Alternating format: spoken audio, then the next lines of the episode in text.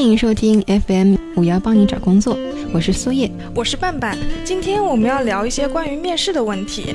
那么在面试中，我们通常会问到的第一个问题都是自我介绍。有些朋友会认为自己的情况都写在了简历上，何必要在面试的时候浪费口舌再重复一遍呢？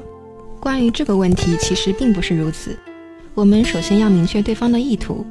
招聘方希望通过你对自己的介绍，补足简历中没有的部分，继而判断你是否有能力胜任他们的岗位。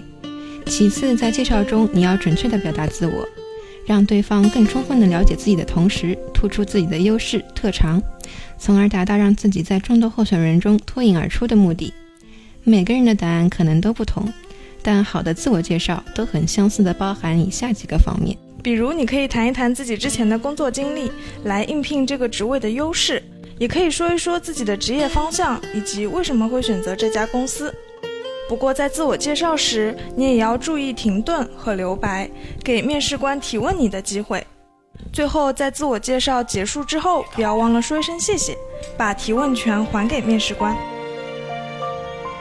本期的面试问答到此结束，这里是 FM，五幺帮你找工作，我是苏叶。我是半半，下期节目我们再会。